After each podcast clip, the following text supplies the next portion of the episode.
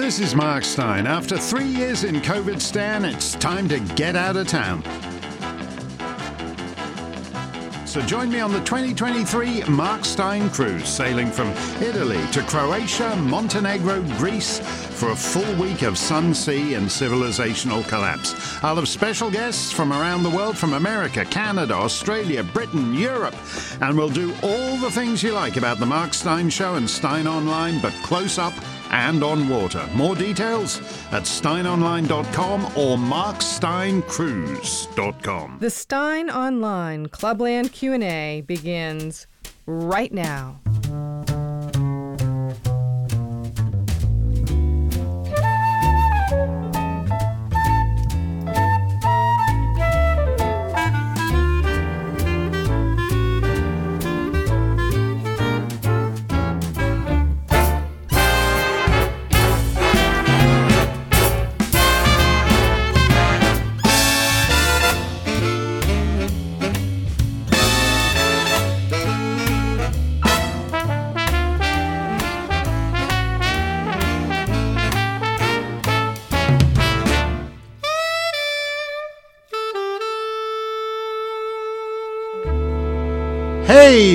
Welcome along after uh, three years of hell. As you just heard, we are back on the ocean waves, or at any rate, the Adriatic Sea waves, and uh, that was uh, the announcement of the Mark Steyn cruise.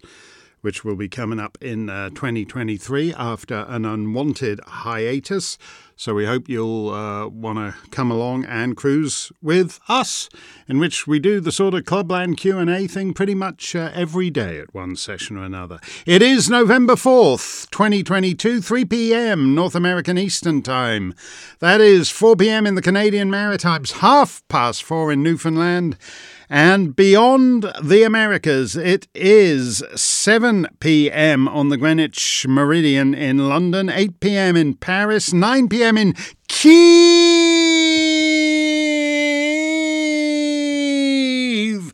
Oh boy, it's 10 p.m. in Moscow because Kiev and Moscow are now back in separate time zones. Uh, half past 10 in Tehran for all you Newfoundlanders who moved to Iran for the half hour time zone. 11.45 in Kathmandu for all you Iranians who moved to Nepal to check out the quarter hour time zone. 3 a.m. in Singapore and Honkers. 6 a.m. in Melbourne and Sydney. 8 a.m. on a Saturday morning in Auckland and an even more convivial hour for the kippers and kedgeree in the Pacific beyond. 100 years ago today, November 4th, 1922, the Egyptologist Howard Carter arrived for what he expected to be another fruitless day's work at his excavation site in the Valley of the Kings, to find that his young water boy had stumbled on a stone that proved to be the first step in a flight of steps. Mr. Carter ordered them dug out until the top of a doorway appeared, and when he saw the markings on it, he went off to cable his patron, the Earl of Carnarvon. We'll have more on the discovery of Tutankhamun's tomb on Saturday's 100 Years Ago show. Oh, and by the way, we'll be doing a live 100 Years Ago show on the aforementioned Mark Steyn cruise. So if you're hemming and ahawing over, you know, Mr. Snerdley, Michelle Bachmann, Tal Bachman, Ava Vlaardingerbroek, broke, I hope the promise of a live 100 years ago show is uh, going to seal the deal for you. Our first question, I said it was 3 a.m. in Honkers. And our first question comes from Just a Guy in Hong Kong. He says, Hi, Mark, I'm rarely able to listen. Uh, but I'm a long-time fan of your work. At times, I feel you're the only voice speaking uncomfortable truths. No one in politics seems willing to confront the real issues facing the general population because of the initial blowback from the elite class. And as you put it once, it seems like real work. I wanted to get your thoughts on McConnell, as I don't think he's earned the right to be majority leader. If the R's win, I'm most concerned about what he doesn't allow to be brought to a vote, especially with a Trump or DeSantis White House. How can he be blocked? Bonus questions if you have the time. you said once that this is a question I don't get very often. You said once that Quebec got rid of its version of a Senate. Uh, how did that happen? Could it happen now? And two, if the country, USA, is really as fractured as it looks from over here in Honkers, could it split up uh, into two or more republics? Says just a guy in Hong Kong, where it's three in the morning.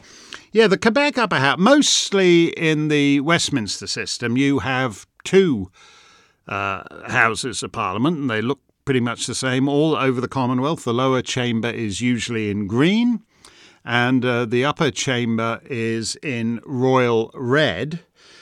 Um, and uh, as things uh, go, and because they're all set up in imitation of Westminster, then you have places in the Commonwealth that aren't particularly keen on being perceived to be Britannic in their parliamentary aesthetic. And one such place, obviously, is the Francophone province of Quebec. The Red Chamber, the equivalent of the House of Lords or the equivalent of the Canadian Senate in Ottawa, was called the uh, Legislative Council. If I remember, I think it just had 24 members who were appointed for life. But as Quebec politics radicalized in the 1960s, uh, they uh, they they decided that this was an obstacle to them getting on with it.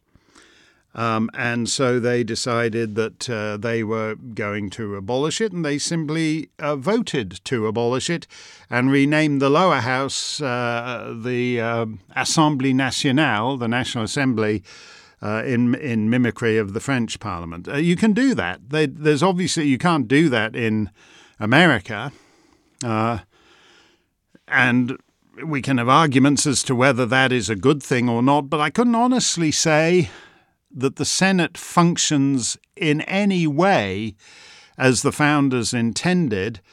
Um, so I'd be, uh, and and you you bring up the McConnell point. Yeah, I mean, let's assume there is a red wave. The question then is, what do you get? What do you get? Well, you, you, you get a Congress obstructing Biden until the election of a Republican president. Then what? Then you have what happened in 2016, where Trump won, McConnell won, Paul Ryan won, and two thirds of those guys obstructed the other guy. And I'm not sure, you know, I, I'm all about the urgency. I'm all about the urgency. Everything is, everything that Everything is screwed right now. Nothing works. Uh, and simply because of that fact, we we need far more urgency about what they're going to do when they're in office. Now, I haven't actually heard any plans for. They've got some sort of watered down version of the contract uh, for, of America or whatever. Contract to America, contract on America. No, that was what Clinton called it. Uh, which was a funny line. Uh, but uh, the whole, but the whole point is that they they need to do things quickly, and I don't hear what they're planning to do, except that I think Lindsey Graham is planning. Uh, to start hearings into the uh, whatever it is into the Durham investigation of the Mueller investigation of the Russia investigation or whatever it is. So, investigations of investigations of investigations. I want some urgency. I want something done. I want the border closed. I want America to have a border because I think it's important in the Western world that this stupid idea that the Americans actually have succeeded in imposing on almost every Western nation just through saying it loudly enough that what decent Western societies do is just have their borders open uh, so that criminal gangs can walk in, so that terrorists can walk in, so that fentanyl exporters don't have to bother filling in all the paperwork when they're exporting fentanyl to kill America's youth. I'd like something done about that. And McConnell just isn't a serious guy. Like whenever you just whenever you see him, he's like a lot of people. You know, Trump is Trump is right. He's got a well connected Chinese wife, and that's great. I'm very happy for him. I'm sure it works out very favourably for him. But most uh, people who aren't in politics don't have that to cushion what's to come. So I would like I would like some evidence of seriousness, and uh, that would involve an entirely different uh, Senate leader, and it's not the nature of the Senate for those things to happen. Alyssa Angel says, uh, "Oprah, what was the uh, oh if the if the country could split into two or more republics?" Well, it's interesting, isn't it? There's certain kinds of places, there's certain kinds of secession you can have. Basically, since the collapse of the Soviet Union, well, for start, the Soviet Union split up into a whole bunch of different countries. Then Yugoslavia split up into a whole bunch of different countries. Then uh, Czechoslovakia split up into two different countries. Then uh, we have things like in East Timor, leaving East Indonesia. There is uh, South Sudan breaking away from Sudan. There are all kinds of new countries on the map that weren't there 30 years ago. Uh, I'm not sure, and there may well be. You know, Nicola Sturgeon is threatening to uh, do another referendum and for Scotland to leave the United Kingdom. People keep looking at demographic trends in Northern Ireland and think that Northern Ireland might still be leaving the United Kingdom. And then it wouldn't be a United Kingdom because a, a United Kingdom has to be between at least two kingdoms and uh, England, Scotland, Ireland are all kingdoms, but Wales, I don't know offence to any Welshmen listening, is only a principality. So a union of England and Wales wouldn't be a United Kingdom at all. So all these places, these are all in play. There's a lot of things that have happened in 30 years, but leaving aside the fact uh, that um, most constitutional scholars in America assume that there is no right to secede, even if you want to. It's not clear to me that if you wanted to secede, say, to set up a right wing, small government republic in mimicry of the founders' original vision, uh, whether that is something they would actually permit. You know, it's interesting the way Joe Biden threatens violence a lot you know, when he said, uh, uh, you know, the guy who lost to goatherds with fertilizer, nevertheless, when people are talking about the Second Amendment, he says, well, we've got nukes and you haven't. So he's like all but threatening to nuke you.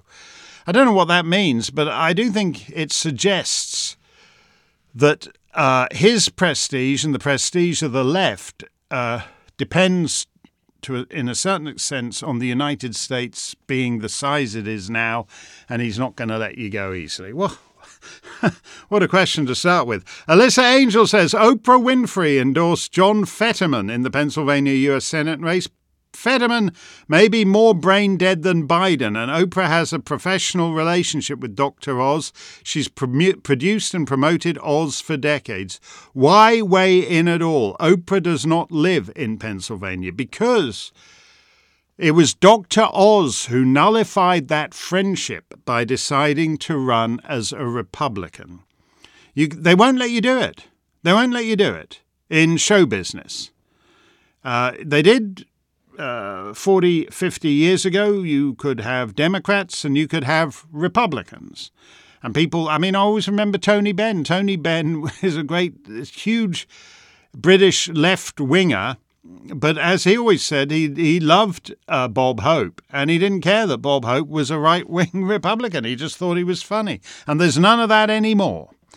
Uh, you can't, so you can't cross over to the other side and expect to keep Oprah's friend. She's not, as they see it, she's not the one who killed the friendship. He did by running as a Republican. These are these are why these people are all boring. I mean, I, I uh, Dan Wootton the other night, when I handed over to him on whatever night it was, and he was doing something on Trevor Noah, because Trevor Noah is South African. And before Trevor Noah became uh, a huge failure on American TV, uh, he he used to be on British TV. I think I mentioned before. I remember him uh, seeing him at the London Palladium, and he was making jokes about how stupid Americans are. You know, because he he just he'd flown from South Africa and landed at Dulles or LAX or whatever it was at a time of uh, I think it was an Ebola outbreak, and he was asked whether he was. Uh, the the guy looked at his passport and said, "Oh, yeah, so you're from Africa. Have you got Ebola?" And he said, No, uh, I'm from South Africa, and the Ebola is all in the West Africa. Everybody in the Palladium cracking up with laughter. Oh boy, these stupid Americans. Then he gets a big job offer from America, and suddenly he drops all the Americans are really stupid bits in his act, and it doesn't actually leave anything else in the act. So I switch on uh, to uh, go to hand over to Dan Wootton. He's doing something about um, Trevor Noah doing this uh, monologue about all the people being racist about Rishi Sunak. And uh, in fact, nobody's being racist about Rishi Sunak. Where we all, those of us who loathe him, loathe him because he's a big, sinister globalist. We don't even need to reach, as the judges say, we don't even need to reach his skin colour because we revile him for being a mega rich globalist who's made his money in ways nobody can quite explain. So Trevor Noah did this totally fako uh, monologue based on the citizens of the United Kingdom being racist about Rishi Sunak, which they totally haven't. And then he starts going on about why why is uh, King Charles still king of Jamaica? Well, he's king of Jamaica because the people of Jamaica, the, the people of Jamaica who are sovereign of Jamaica and can get rid of him as king of Jamaica as easily as those Quebecers got rid of Quebec's upper chamber in Parliament, uh, have have decided they're not yet ready to get rid of the king as king of Jamaica. So it's like Trevor Noah is like completely unfunny, but it doesn't. It doesn't. It doesn't. That's what. Sh- that's what showbiz is now. A man comes out on stage on all these awful, unwatchable, crappy American telly shows.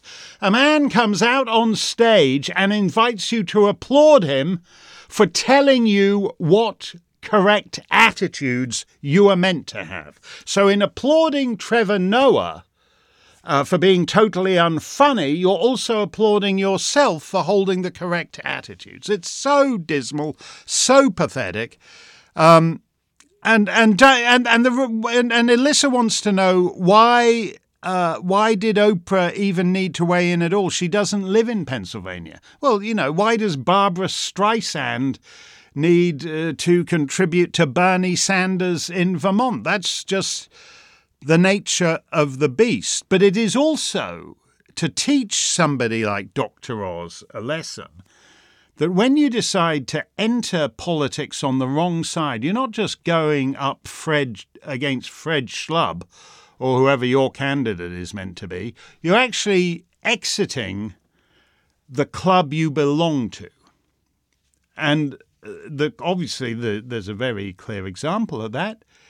Donald J. Trump. Donald J. Trump, the man who used to get Bill and Hillary Clinton to attend his weddings. Uh, uh, he he by doing what he did, he left the club. By doing what he did, Dr. Oz left the club. Now you say Fetterman may be more brain dead than Biden, Elissa. I think that's actually the point. I think that's actually the they're teaching us to put up. You know who is going to be.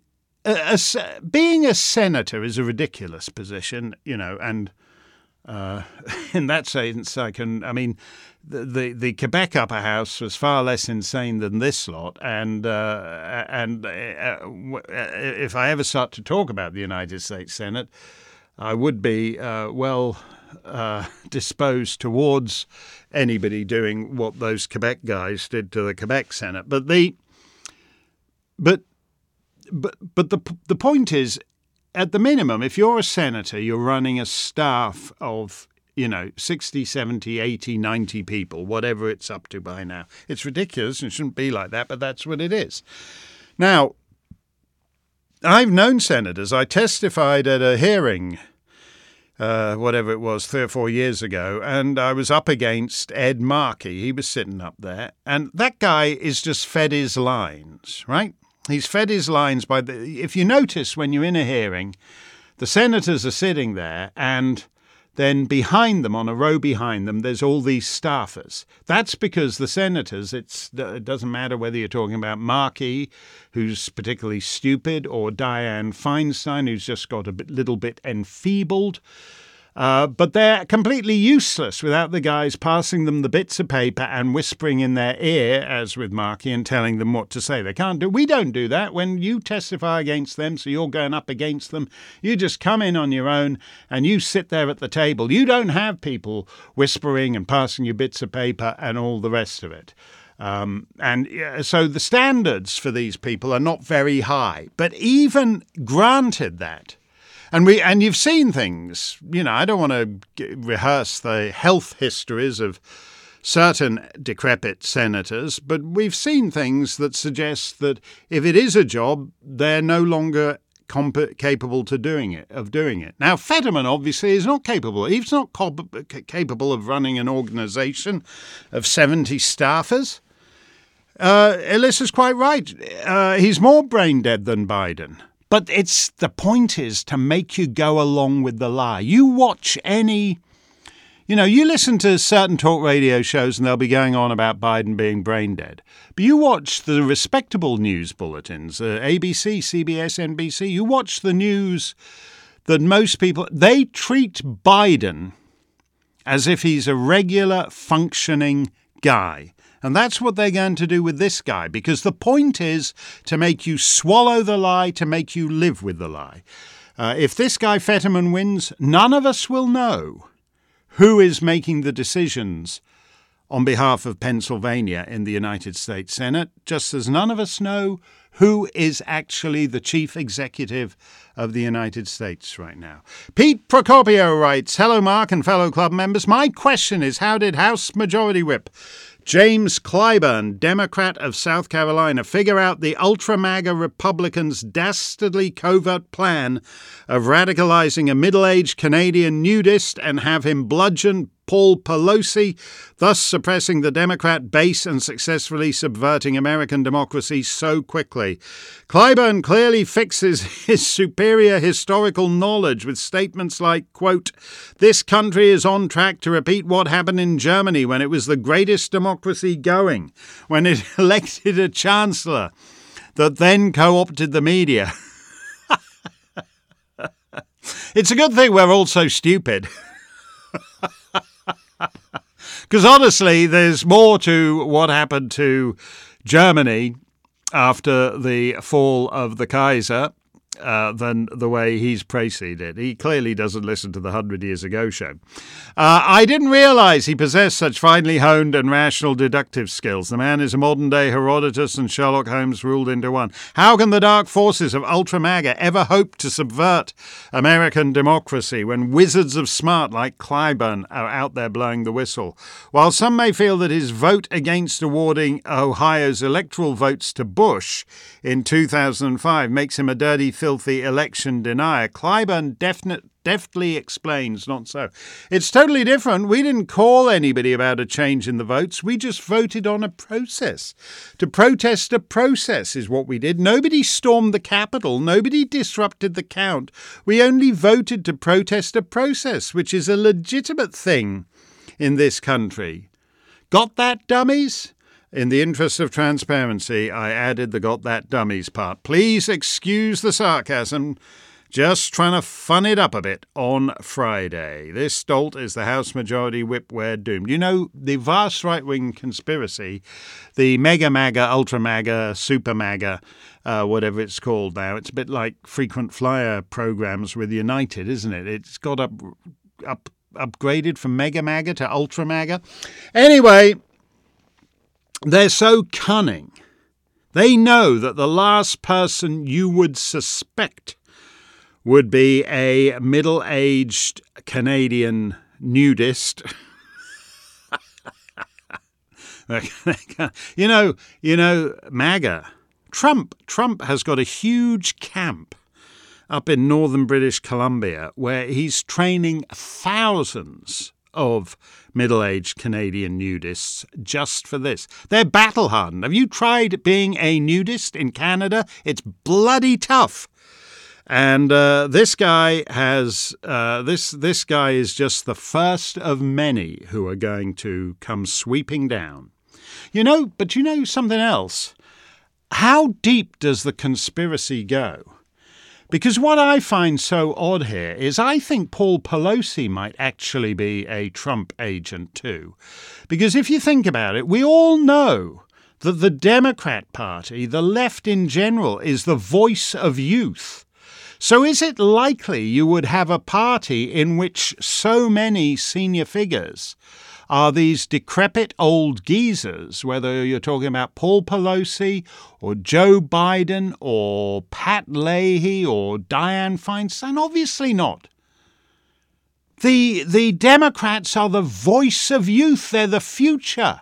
Eh, we all know that old white people will soon be dead, and they're the horrible, past it, right wing, uh, white supremacist type. So the likelihood is, don't you think, you, do, do you honestly think that all these old white geezers, Paul Pelosi, Joe Biden, Pat Leahy, Diane Fine, that they're genuine Democrats? Of course not.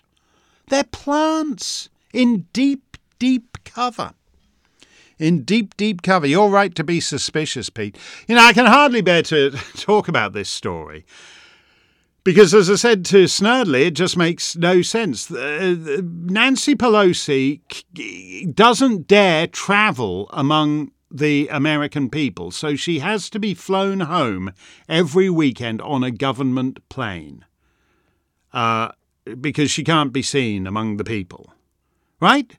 So she goes home on a secure government plane from a sec- takes off from a secure facility, lands at a secure facility, and then she uh, returns to a house where any old middle-aged Canadian nudist can just stroll into it and start a hammering you. Uh, and that doesn't that story doesn't make any no, any sense. I'm not even going with all the conspiracies that he's a rent boy or, or whatever, because I don't think you need to go there. We all know that everything's crap. If you've ever been to a I know a little bit, for one reason or another, about a pre- presidential event in uh, New Hampshire. The security for that was rubbish, complete rubbish. Anybody could have got in through the open back door if they'd wanted to take out the President of the United States. Um, I don't think a lot of this stuff is a racket. It's not. It's not any good. And the bigger it gets, the more of a racket it becomes. If you've got a security detail of two people, chances are uh, they'll be willing to take a bullet for you. If if you've if you've got 102 people, then it's just a scam. They're just bulking up their expenses and all the rest of it. Then we have the fact that because he's important, they send uh, they they they send the police round in a hurry. The police get there. Somebody we don't know who opens the door because Paul Pelosi and the Canadian nudist are wrestling with a hammer. And so the coppers apparently say, "Drop the hammer." So the law-abiding guy, that's Mr. Pelosi, drops the hammer. At which point the non-law-abiding guy takes it and bashes his head in. You know, that wasn't really a smart call drop the hammer, was it? So, uh, so, so the whole. How did he get his skull uh, caved in in front? I mean, none of this makes any sense. And it's like a lot of things. It's like this police report that came up on the Mark Steyn show from the Ariana Grande concert in Manchester. Uh, which was just one cavalcade of errors after another. Uh, and that is actually what, whatever is the truth of this, we're never going to know. Whatever is the truth of it, we're just never going to know. Tim Boggs, Midwestern Tim says, when the Branch Covidians ask you for amnesty, how will you reply? I don't want amnesty. I mentioned this, this piece in the Atlantic Monthly everybody's talking about. I think Laura Rosen Cohen was talking about it yesterday too uh, where she's, oh, why don't we just like all kiss and make up and call it a day? As if because there's fault on both sides. Actually, there isn't. There isn't. Diane Calabrese, who is uh, the most pessimistic of Steyn Club commenters, but I think she had a thing, and just as a sort of passing thought today, that she was right about all this stuff in March of uh, 2020. Um, and and the experts weren't. And so the thing about the Atlantic is that these were just good faith errors. We didn't know anything. Well, actually, we did know something. We knew Fauci knew, and the other public health officials knew, just what had been going on in Wuhan, that it was American gain of function research with American tax dollars going on there. So they knew what was going on in Wuhan. There were too many, so there have been a lot of lies. And there have been a lot of bad public policy in support of the lies. And then there's just been a lot of follow the money type stuff that, that because there was more money in it for people by not going with therapeutics but by going with a vaccination program. I mean, this is the this is the thing. You know, uh, American America is corrupt. I always say that's the big difference. America is corrupt in a way that whatever you feel about Denmark or Finland, then they're not corrupt. So when you have somebody is somebody at Pfizer, right, is on the phone to you and he's telling you, look, we've got come up with this vaccine, and uh, this vaccine uh, could be taken by everybody on the planet. That's eight billion customers. Eight billion customers. Do you see where I'm going with this? As opposed to therapeutics, which would only be taken by people who got it bad. There's lots of people who get the COVID, don't even know they've got the COVID. I'm pretty certain that I have had the COVID in the last few years because simply because like I was penned, get, got off a plane at Boston and was penned up by the arses of Homeland Security in the actual jetway we're all there stuck together nose to nose because at the front of the line uh, the uh, the arses of Homeland Security are interviewing everyone individually and telling them to social distance. Meanwhile, we've all caught the COVID because we've been penned up in a, an airless jetway nose to nose. I'm pretty sure I've caught the COVID in the last three years, haven't uh, had any symptoms, haven't noticed it, haven't needed to take anything. So if you had the therapeutics, then people who, you know, got it and thought they needed to take the therapeutics would take the therapeutics. But it's not going to be on any scale like these vaccines. So I'm not interested in. Am- then again, we have, I think, what America is doing right now, for example, jabbing kids, jabbing six months olds, six month olds, I think that's actually evil. We're making, we're giving our kid, every, when you jab these things into kids, a, they don't need to take it. And a significant number of them are going to die young or die middle aged uh, rather than die old because uh, they've been weakened by this thing that no six month old should be having. Then we have the new bollocks, you know, the bivalent or whatever it's called, that Finland has already said, ah, no, sorry, we looked at this thing and it's crap, isn't it? We've looked at it objectively and have decided it's total crap, so we're not going to. So I'm not in the mood to just forgive and forget uh, and do the amnesty like this Atlantic lady wants, I actually think there do need to be criminal prosecutions. I think a great crime. I, I think there's a point at which a cover up, which Fauci was doing from day one about the origins of the COVID, seamlessly morphed into an actual crime at the highest level of government. And I don't think that's something you forgive and forget, because if you do, the buggers will do it to you next time. And this lady at the Atlantic, the Goldman Sachs professor of economics at Brown University, is going to be urging them to do it to you all again. Eric Dale has one more on this thing. Uh, what are your thoughts on Emily Oster's essay in The Atlantic asking us for a pandemic amnesty? I think I've just given my thoughts on that, but I actually I said it, I think I said it on. Uh, on on TV uh, one night this week, I'm just not I'm not minded to go there. You know, right now they're still it, it's too early because all these people they're still jabbing the six month olds. They're still saying, well, we may need to go to masks this winter. They're still coming up with new booster shots. So, this combined flu shot, Omicron shot. Okay, so if you're someone who usually gets the flu shot once a year, whatever, you go along to CVS or Walmart or whatever, are you entirely sure they won't be putting the bivalent thing in your flu shot this this time and, and giving you and giving you both of them? You know, so the fact is the COVID regime is still in place.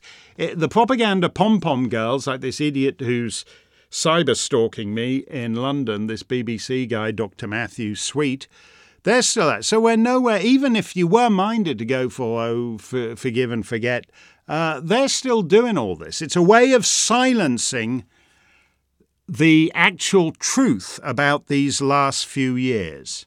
You know, which I'm I'm proud to say I don't I never got to do anything interesting on Fox, which as, as I've said is one reason why it just it bored me silly and I didn't want to go didn't want to carry on, you know, just uh, going, uh, having to get dressed to go on Tucker to talk about Andrew Cuomo's dog and the new pregnant man emoji and all the trivial crap. But we have actually made a difference on the on uh, on the UK show. We've managed to get some compensation payments to people who were injured and bereaved by the vaccine, and we've managed to play our part in ensuring there's a much a smaller take up of this new vaccine. You can't have a vaccine every three months. You uh, common sense just says that's not going to do your system any good, even if it weren't for the mountain of evidence.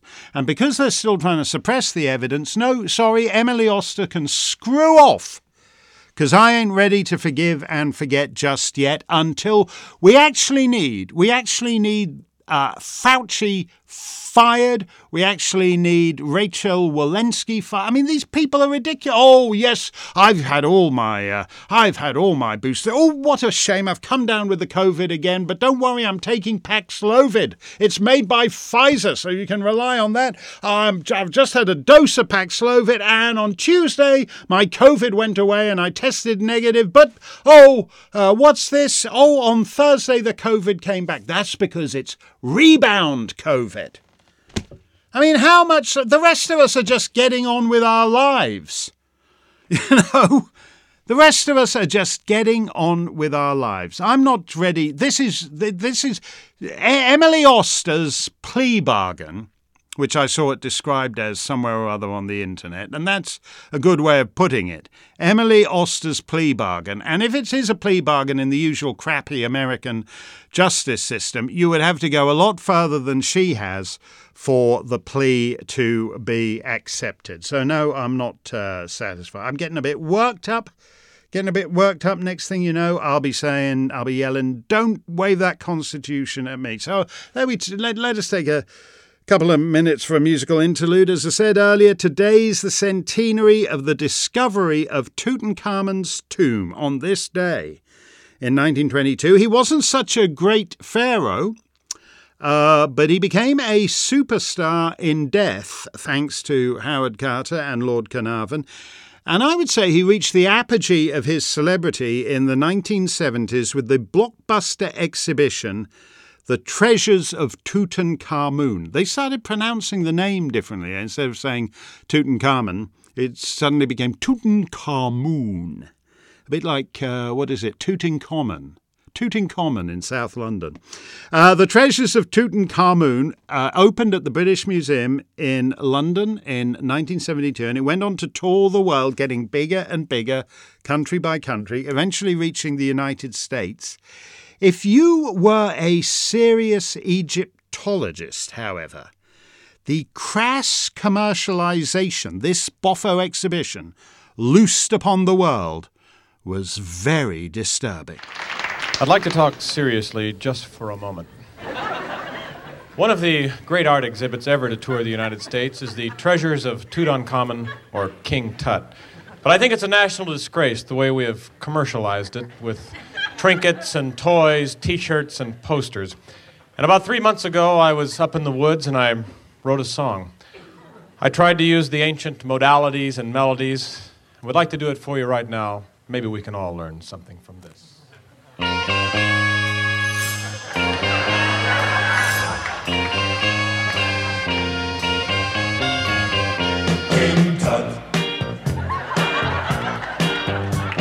Now, when he was a young man, he never thought he'd see people stand in line to see the boy king. King Tut. How'd you get so funky? Funky Tut. Did you do the monkey?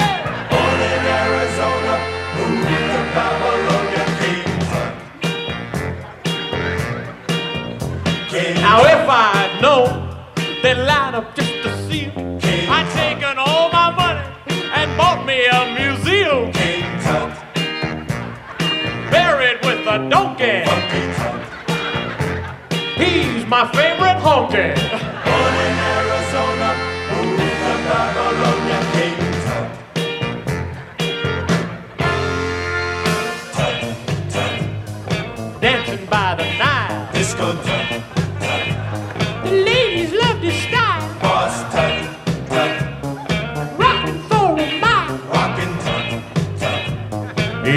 crocodile. He gave his life for tourism.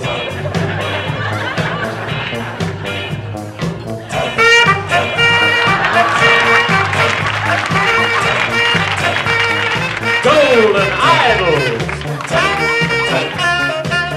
He's an Egyptian.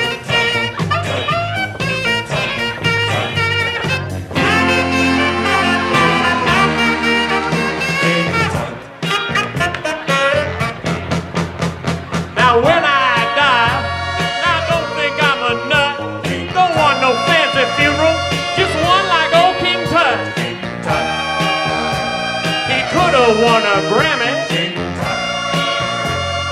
buried in his jammies. Born in Arizona.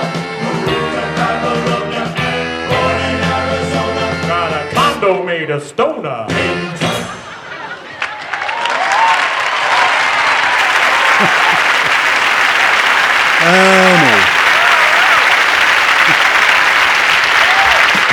I haven't heard that since I was a teenager, but it's sold over a million copies for its composer, lyricist, and performer, Steve Martin.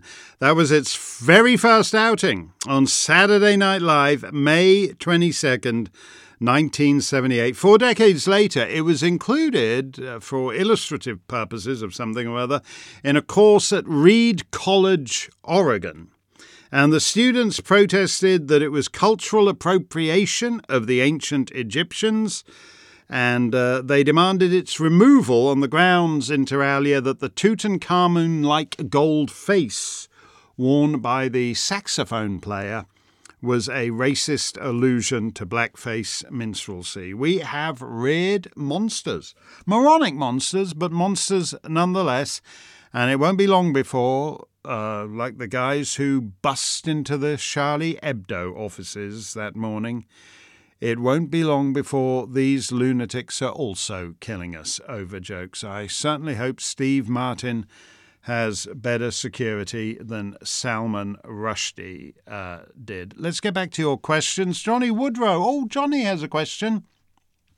Uh, uh, highly relevant to the state of our youth. He says, Hi, Mark. I'm a new member. Thanks to the cost of lockdown, I've had to do the quarterly thing. That's okay, Johnny. We, uh, we, we, we treasure your, your presence among our ranks. He says, I'm in the club for the long haul and will sell organs to stay in every three months. Well, if the organ market crashes, uh, and uh, and you've got a couple. If you can give me a good deal, I'll I'll buy a couple of your body parts if that's what it comes to. A nice young man has offered to rent my house if he can fill it with plants. He works at the Albanian car wash. I'll still be allowed to live in my house if I just refuse to answer the door and if he can wire some special lamps straight into the mains in the road. He says there's lots of people who want to buy the plants, so I think this will help me buy my ticket on that next Steyn cruise. Oh my. Uh, yeah, I love the way everybody's talking about, oh, it's only a small percentage of Albanians who are actually working in criminal activities. Not all of them are running the drug and prostitution gangs. Uh, this week, I've had, I can't get over that. I, I always found it uh, slightly odd at the time that Liam Neeson, and I understand why Liam Neeson did it because he is so bloody drippy in Love Actually. Uh, that you can understand why he'd just want a palate cleanser after that. So they offer him a script in which he has to gun down 17,000 Albanians, and then he does a sequel in which he guns down 83,000 Albanians.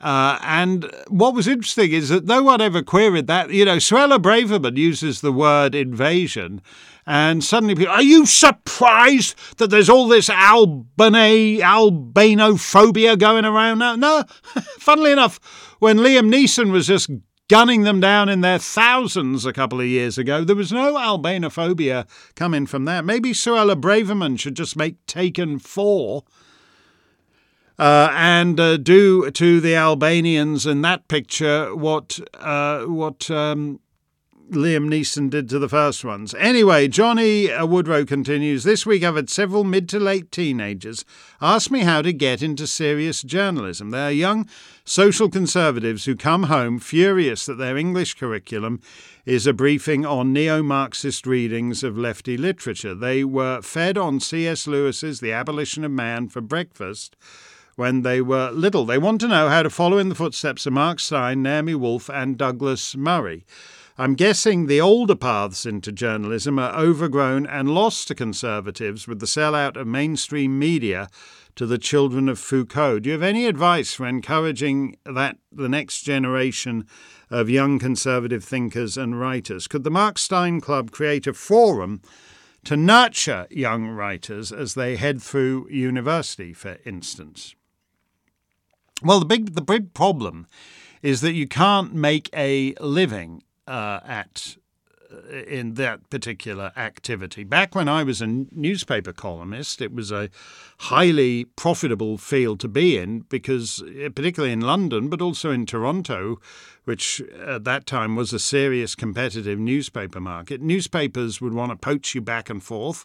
And the way they could poach you from their rivals was to offer you more money. So, uh, so in London and Toronto, you could make a, an awful lot of money writing newspaper columns. You can't now, and people who are purely columnists, like I, I can't. I think I mentioned this. Uh, um, a few months ago, some for some reason or other, a Maureen Dowd column came to my attention, and aside from what she said was just the usual Maureen Dowd thing, but I was stunned to realise she's still writing away in the New York Times whatever it is, twice a week or whatever.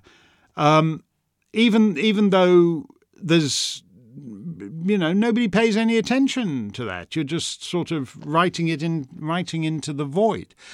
The thing about writing and, and this is what i always say johnny is it's it's a lonely activity. It's not sociable. It's not convivial. And so you actually have to like doing it. And if you like doing it you write anyway. There's people who keep diaries. There are people who people who keep journals, there's people who write the occasional poem just for the satisfaction it affords them. So if you've got people uh, who enjoy writing, uh, then that's that's the first thing they need. I I agree with you that we need some organized young talent here, and it's not because you know I've had people say to me oh, you know, what's the point of expressing an opinion? Uh, you know, you need to get a hammer and break in to the Speaker of the House's home in San Francisco. That's the only way things are going to change. People are saying that now, and to in an, to an extent, I uh, feel very sad about it, but I don't disagree that I think it's highly unlikely that the problems we face can be solved within the normal bounds of electoral politics, because simply put, politics, particularly in the English speaking world and particularly in the frozen system of the United States, seems to time and again just throw up the wrong people. That's I'm not making an anti-American point here particularly. If you look at the uh, average uh, Canadian Tory leadership candidate of the last 15 years. If you look the same thing in Australia, same thing in New Zealand, you know, it's it's not great. Um, but if you want to be able to influence people through your writing, then I don't honestly think that going and getting a, a job with uh, The Guardian or The Independent or the Toronto Star or whatever is the way to do it. I think we're way beyond that now. And I'm uh, one of the things we're celebrating this month is 20 years at Steyn Online. And I was late in a certain sense. I'm still here, and a lot of the people who made me want to get on the internet are no longer here um, you know, a few of them like Kathy Shaidle, because they're no longer with us, and I think of Kathy every day, and I miss her every day. I miss the things she said every day. But uh, more generally, people have just fallen away from the great, big, messy, decentralized internet of 20 years ago. And I'm very pleased that we're still here. At the time I started, I remember a fellow who was uh, an editor of mine at the Spectator in London who thought it was a bit sort of a bit demeaning me going on the internet and having a website and inviting people to send in letters and things. He thought it was all a bit demeaning. Uh, he didn't realize, I think, that that for a writer, and this is to, again to come back to your point, is that your personal brand matters now because very few news outlets including the New York Times or the London Times or any other newspaper you care to mention, very few news outlets actually have the uh, the the brand confidence that they had 20 years ago. And so, from that point of view, uh, if you if you're serious about becoming a writer, you should try writing. I will say one other thing is like on, the I mentioned the cruise on the cruise, we're, we're going to have uh, some of the younger talent. Uh, I've reached that stage where, you know, I thought younger talent was uh, anybody under 58 and a half. And, uh, and it occurred to me then when I uh, started doing the current iteration of the Mark Steyn show that one of the things I wanted to do was actually to have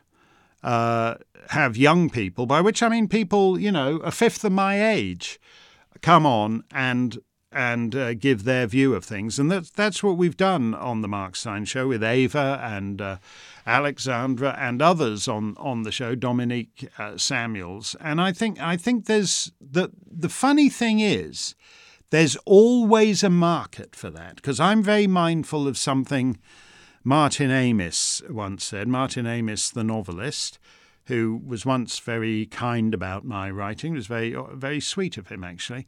And I appreciate that because I've mostly been rather rude about him. But Martin had a line about, uh, you know, Kingsley, his father, Kingsley Amis, and Kingsley's attitude to Martin's success as a young man in his 20s. And he said, you know, you're, you're tootling along, and there comes a point when uh, somebody younger says, no, no, no, it's not like that. It's like this.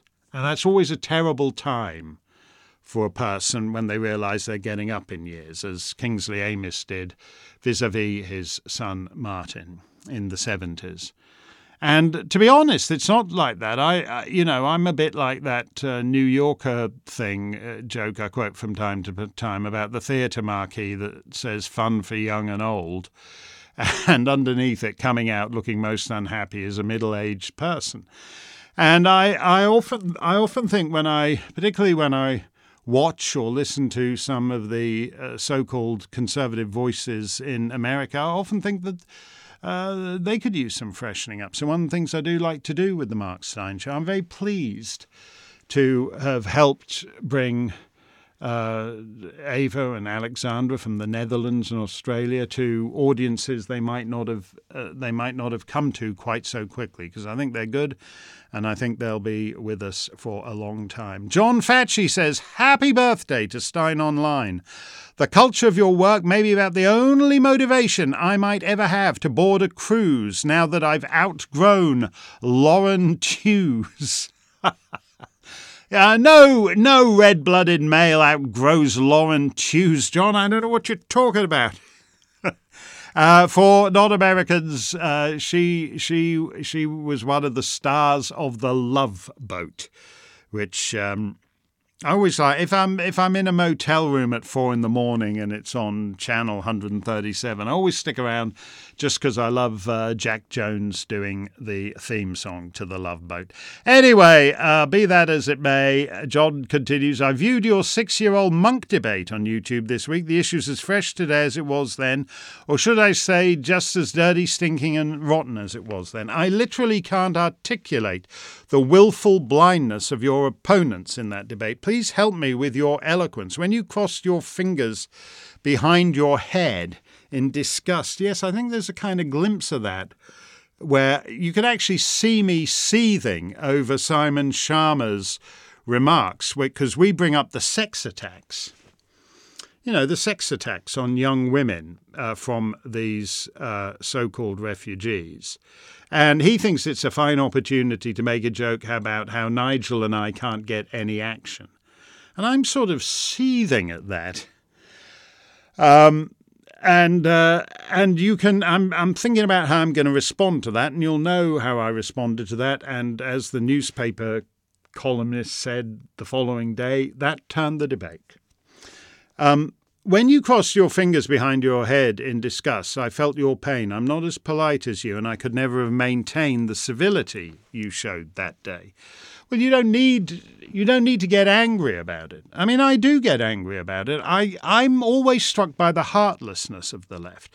Now, j- just to be clear here, when you open up your I, I made the point, I think, in that debate that when you look at trouble spots in the functioning parts of the world, uh, the differences between uh, Anglo Canadians and Franco Quebecers are minimal in the scheme of things.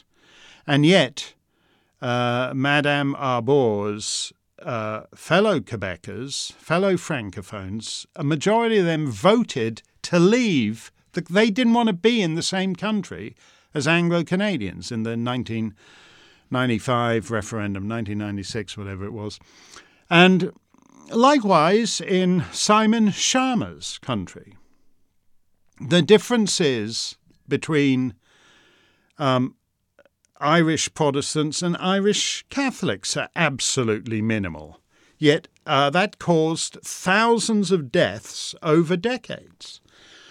You know, and if nothing else, that sh- I, I, uh, Ann McElhinney and I discussed this. The, you would think, you know, a country that, such as Ireland, for example, that has had uh, huge difficulties caused by the presence of people from a neighbouring island, would would wouldn't be quite so blithe about saying, "Oh yeah, the English, boy, that's impossible," but Somalis, that's going to work out just great.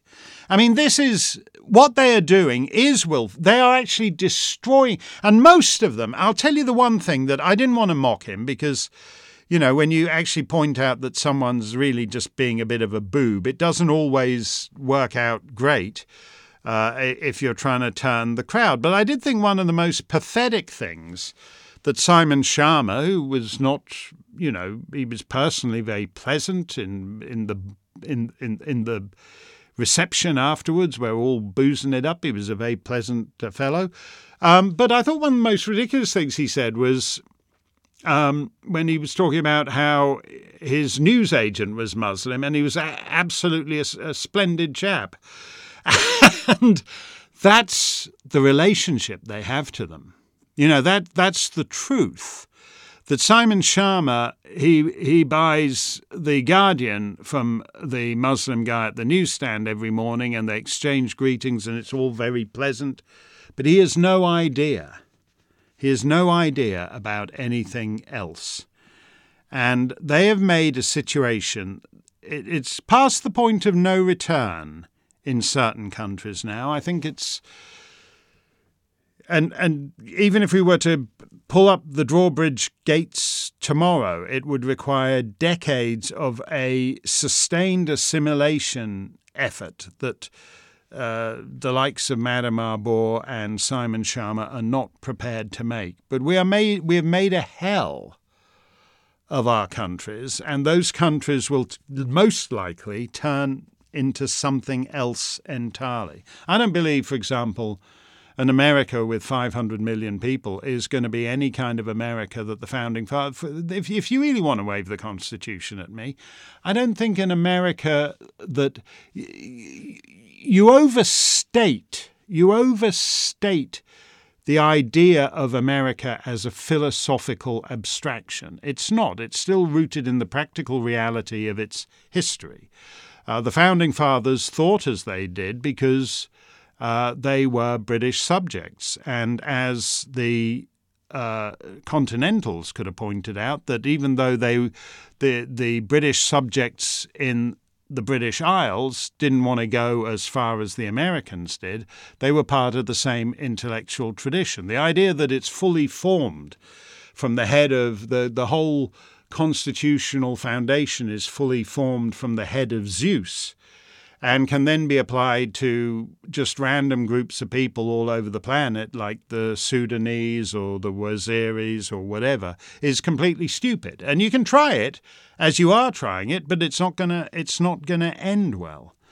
And it's a tragedy that because uh, we've taken we reached the peak of Western civilization after the Second World War, and then we set about destroying it, which is a terrible, terrible terrible thing uh, to do. Uh, I mean, I, there was. Oh, Janice Cole says, "Hi, Mark. I see John Kerry is travelling commercial to COP27. What do you think about Saint Greta denouncing the entire event? What happened? Well, Greta and uh, John Kerry are are just the sort of doing a good cop, bad cop routine. I mean, Greta, that's what Greta's for there to say, oh, you're never, you know, John Kerry says, oh, we need to achieve net zero by a week on Tuesday. And, and, and then Greta says, that's too late, asshole. And everyone applauds both of them because they're taking it seriously. I was actually quite shocked at the way Rishi Sunak said he wouldn't be attending COP 27 because he wanted to get on preparing the mini budget because Britain's dying. People are going to start dying soon. And then, for whatever reason, he was forced to back down. And I find that odd because obviously, as when Liz Truss backed down, it projects weakness. And yet, at the same time, apparently projecting weakness is something he just has to do because it's not possible to refuse to go along with this. You know, this is a, a global conspiracy against the people who aren't part of the governing class. That's what's so awful about it. Joe Patterson says, I haven't heard it discussed, but can't this influx of young military age men coming across the channel be considered as nothing less than jihad by emigration? Yes, of course it is. Um, I think I talk about that in, um, I think it's in uh, America Alone, uh, from a quote from, uh, I think it's Colonel Gaddafi who's uh, who, who's who actually says we're going to conquer we're going to conquer Europe demographically. Yeah, yeah. I mean, the the the in America, in Britain, elsewhere. The left is advancing two contradictory propositions. First, they're saying, look, this COVID is serious.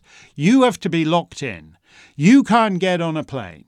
You can't go for a vacation. You, you, we might have to, if there's a new variant, we might have to cancel Thanksgiving and Christmas. But at the same time, anyone can walk into our country. They're not having to stay home. They're not getting Christmas and Thanksgiving cancelled. They're not being arrested if they sit on a park bench for too long. These things are contradictory.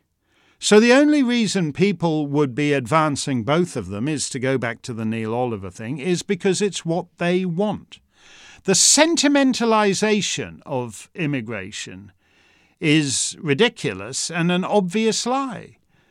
Just to go back to that Munk debate, you know, just to go back to all the girls being gang raped in English towns, just to go back to the lady I met in uh, Östersund in uh, northern Sweden, who says she doesn't take her, her. They can't go. They all like the municipal bathing pools in northern Europe, in Scandinavia and Germany. It's a big thing, and it's not my bag particularly, but they like it, and uh, they they they've had to give it up because the girls, the little girls, were being molested by the so-called refugees the the lady singer I talked to, uh, who German, who gave up going to Christmas markets because she thought that Christmas markets would be a target, and she was right. That very Christmas, they said, so now Christmas markets have to take place behind bollards. The diversity myth is just that it's a myth. It's a myth. They've wrecked almost every Western nation. And one of the things I really, really like when people say to me, "Oh, you know," and I understand there's many listeners to this show not into Ukraine and all the rest of it. I'll tell you one of the things I liked about when I was wandering around Ukraine. Everybody there was Ukrainian. There was one lady from Moldova. Apart from me and the little group that were with me, uh, everybody there was a Ukrainian, uh, except for one lady from Moldova, uh, just in the people I struck up a conversation with. So that when you walk around a Ukrainian town, it looks Ukrainian. Tell me about any city. Tell me, find me a Swedish town you walk around in where the people still look Swedish. I'm just talking about small towns now. I'm not even talking about these ghastly modern multicultural capitals where everybody under 50 comes from somewhere else and you have no idea where, whether that guy is a, uh, a, a svelte Tongan or a uh, corpulent Somali. They just all come out the same. It's weird that that is what we, and it's just one way. You know, nobody in Tonga would like it if their cities looked like that, but it's somehow necessary for us to do that. And I just find it rather sad because at the end of it, because uh, as I always say, when you lose your future, you also lose your pass. It's that's a line I've been using since uh, that that uh, rather nice theatre in Vancouver closed down, simply because Vancouver became such a Chinese city uh, and the Chinese had no interest in going and seeing Terence Rattigan and Noel Coward plays. So you lose, and again, you might think, oh, well, that's just artsy fartsy stuff. Who cares about that? Well, it, it's interesting to me that in the Hispanic parts of the United States, you don't hear 80s rock, you don't hear guitar rock because that's not such a Hispanic thing. You lose whole great chunks of your past.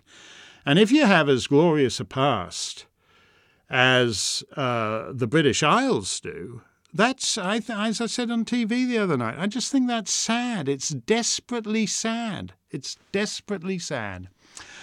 Uh, let's uh, let's see if we've got uh, one. There's what, what we we should do one more here before we uh, check out. Uh, John Barrett says. Uh, Hi, Mark. Regarding the puberty blocking and surgery now going on with minors, I hate to call it a fad. A few, a few years ago, this would have been criminal behaviour. In a broad sense, how did this happen? Well, I think when you look at it, to go back to what we were talking about with Laura Perrins the other night, the size of families, um, I think there are a lot more only children than there used to be. And if you go back 50 years, parents used to feel sorry for an only child. They used to think it was something, they, they used to think that was something rather sad, that a child didn't have any siblings or whatever. Now it's become kind of a norm. Nobody even uses the phrase only child.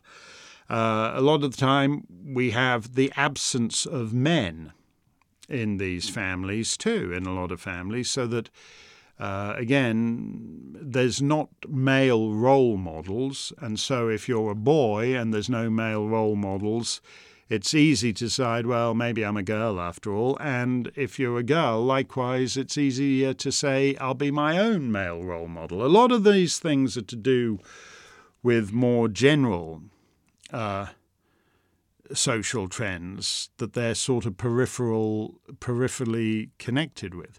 But centrally, I think it's that the uh, it's the idea that self-expression is all. That's how you define yourself, and that's what fills the void caused by the uh, collapse of respect for organized religion and the collapse in respect for other uh, age old institutions in society, such as monarchy or whatever, if you're an American, the Constitution or whatever. And so and and and so self-identification becomes the greatest most authentic expression.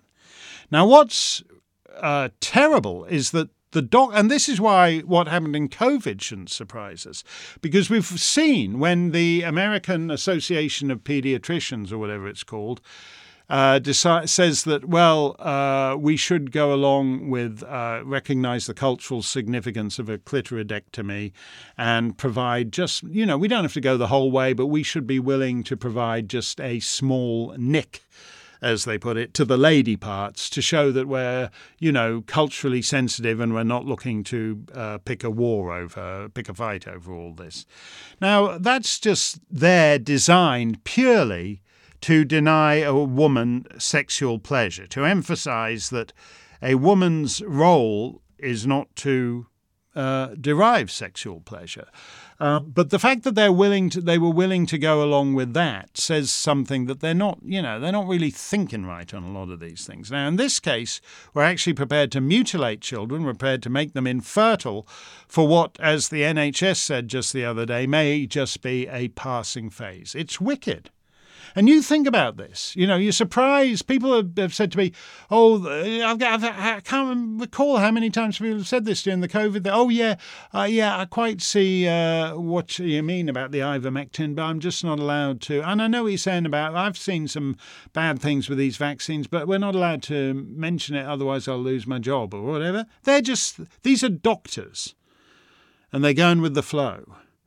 And why would they why would you expect them to resist the COVID group think when they're prepared to mutilate children in pursuit of ideology? It's totally wicked that, totally wicked. Um, Nancy says, Mark, how can we get rid of this time change? It will be back to the usual five hour time change. Oh, here's a nice one. Rebecca Enkin. Um, congratulations. Rebecca is a singer and and Rebecca has uh, I, I, think she's based in Toronto, and uh, and she's done some uh, very nice versions of the great standard songs, and she picks interesting material and she does them in interesting ways. And uh, it's it's and, and and I'm sure the last couple of years have been hell for her too because if you're if you're if you're someone who likes singing, you like to sing in front of crowds, and you like to hear crowds who are into it, and and you like to be able to ride off the crowd's enthusiasm and maybe phrase the out chorus a little bit differently from the way you did it a couple of months ago or whatever. Anyway, Rebecca's a terrific singer. She says, Congratulations on getting your cruise back up and sailing, Mark, as a fellow singer from Canada. Fellow singer from Canada. Yeah, I think it's uh, you, me, and uh, Gordon Lightfoot. That's it, isn't it? Uh, as a fellow singer from Canada. you shouldn't be putting me in that category, Rebecca.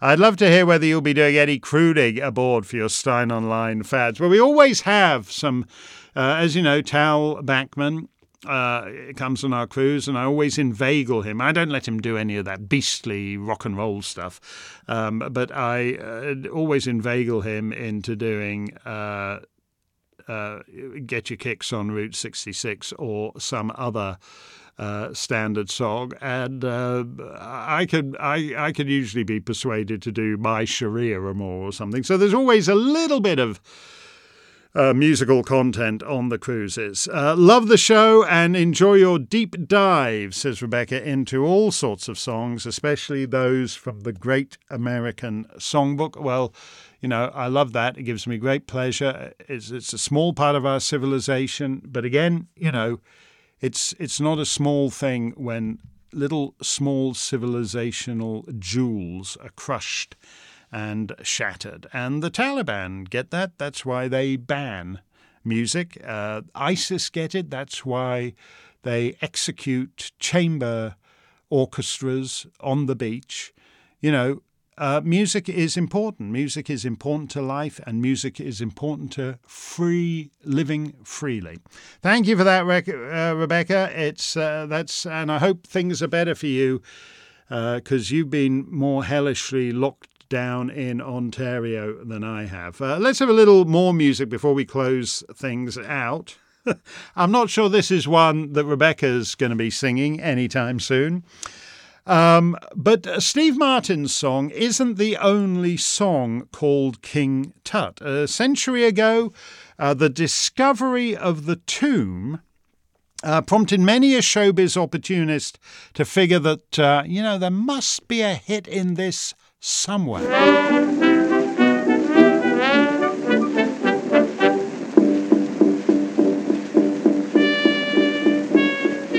Say, mister, Yes? can you tell me where King Toot Toot and Cummins tomb is?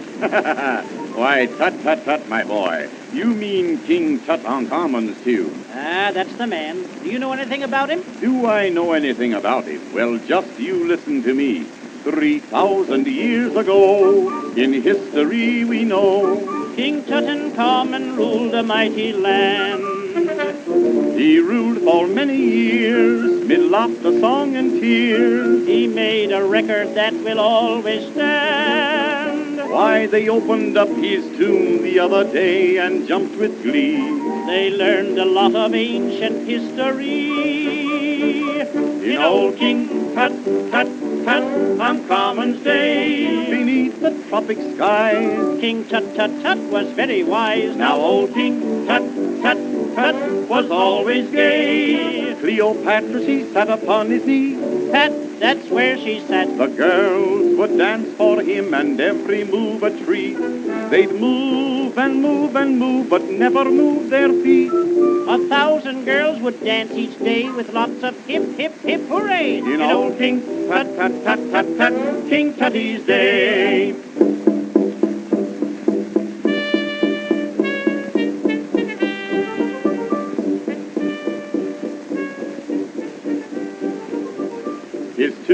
Instead of tears, was full of souvenirs. He must have traveled greatly in his time. The gold and silverware that they found hidden there. Was from hotels of every land and clime.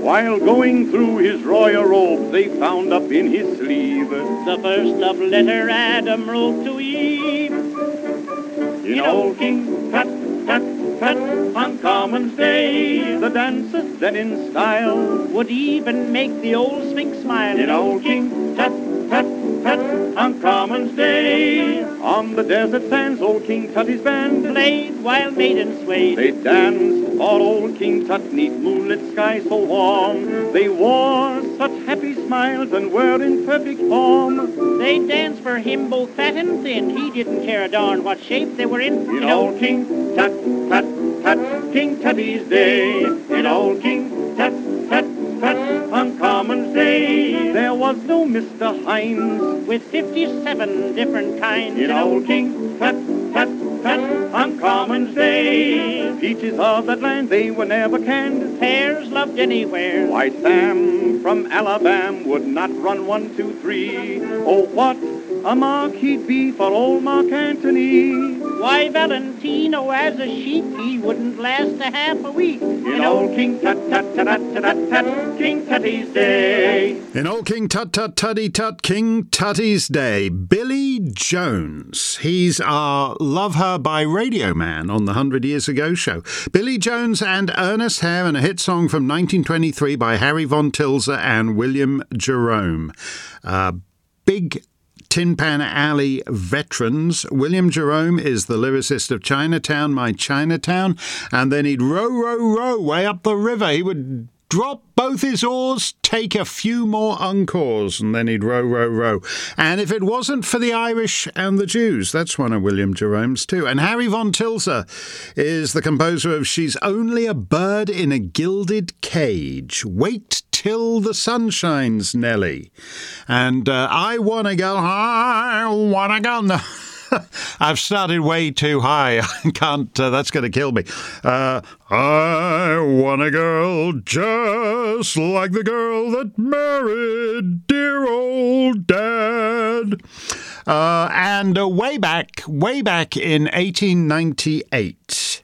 Harry Von Tills uh, wrote the music for my old New Hampshire home. Uh, a song I sang on our Christmas show a few years back in a medley with my neighbour from across the Connecticut River, Elizabeth Von Trapp, doing Moonlight in Vermont. Stick with Steyn Online this weekend for the 100 Years Ago show. Rick McGinnis's movie pick. Steyn Song of the Week, more from our 20th anniversary stroll through the archives, and a special edition of the Mark Steyn Show, all coming up. Stay safe, stay free.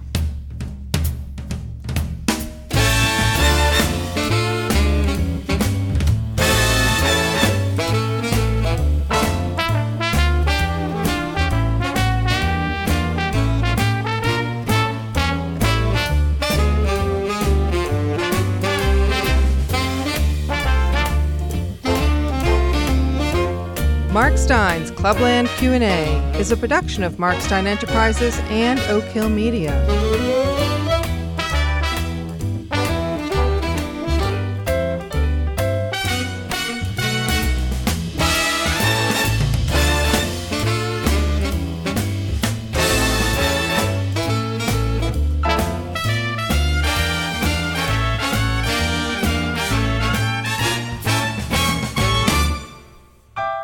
All rights reserved.